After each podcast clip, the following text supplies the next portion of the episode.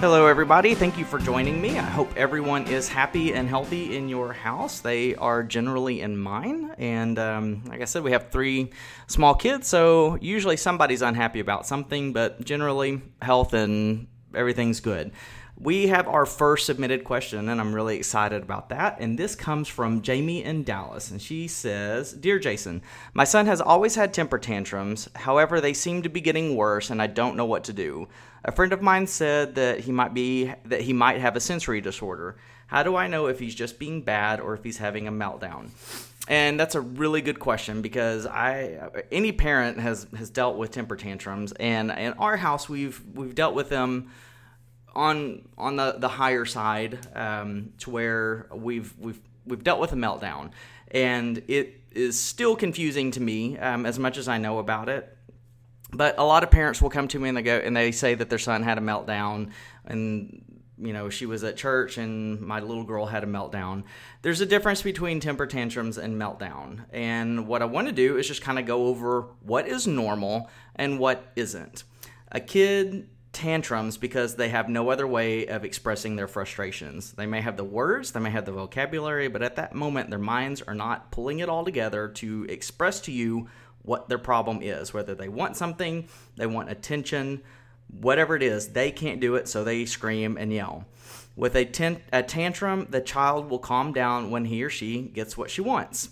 Um, or she may not necessarily get what she wants, but she gets a lot of attention. If you rush over and soothe and calm and tell them everything is okay, the tantrum usually subsides.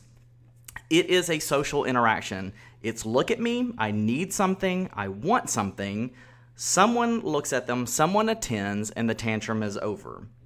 Uh, a sensory meltdown is far from a social interaction. It is not a cry for attention. It occurs because something is too much for the child. It's either too much noise, too much visual, too much touch, all of the combined. It could be anything that's it's overloaded them and they're done. Um, these do not get better by giving the child something or attending to them. You may run and grab them and hold them, it won't get better.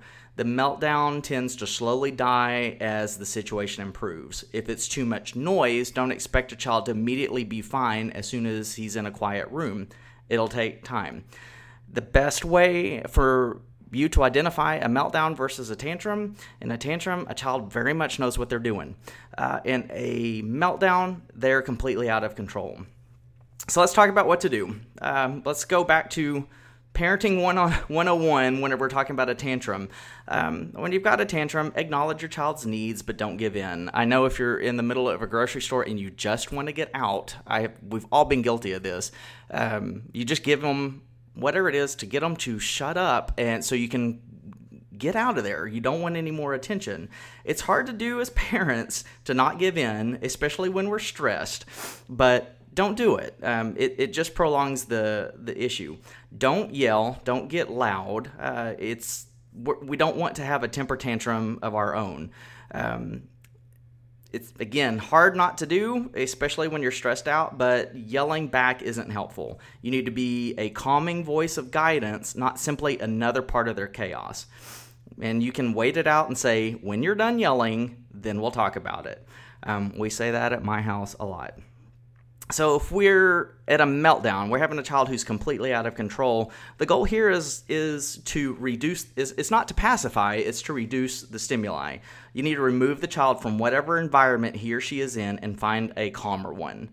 Um, remember that you won't be able to calm him down. Uh, just be with him be calm and most importantly don't talk too much. Don't don't speak. You know let them let them ride it out and let it be let you're there, you're a presence, and that's enough. You don't need to constantly be bombarding them with questions or calming things to say.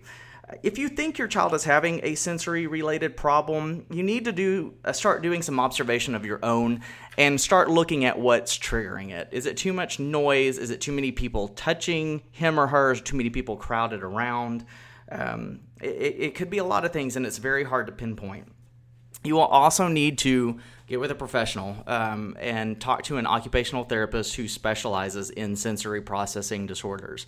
You can visit my website at jasonmillerhealth.com. I have a lot of information there um, that you can look up, and a lot of it is free uh, for downloading. So I encourage you to to do that, and you know message us there. And if you've got a specific question, we would be happy to help. Um, as always, if you have a question, please submit it to jason at jasonmillerhealth.com or reach out to me on Facebook. Have a great day.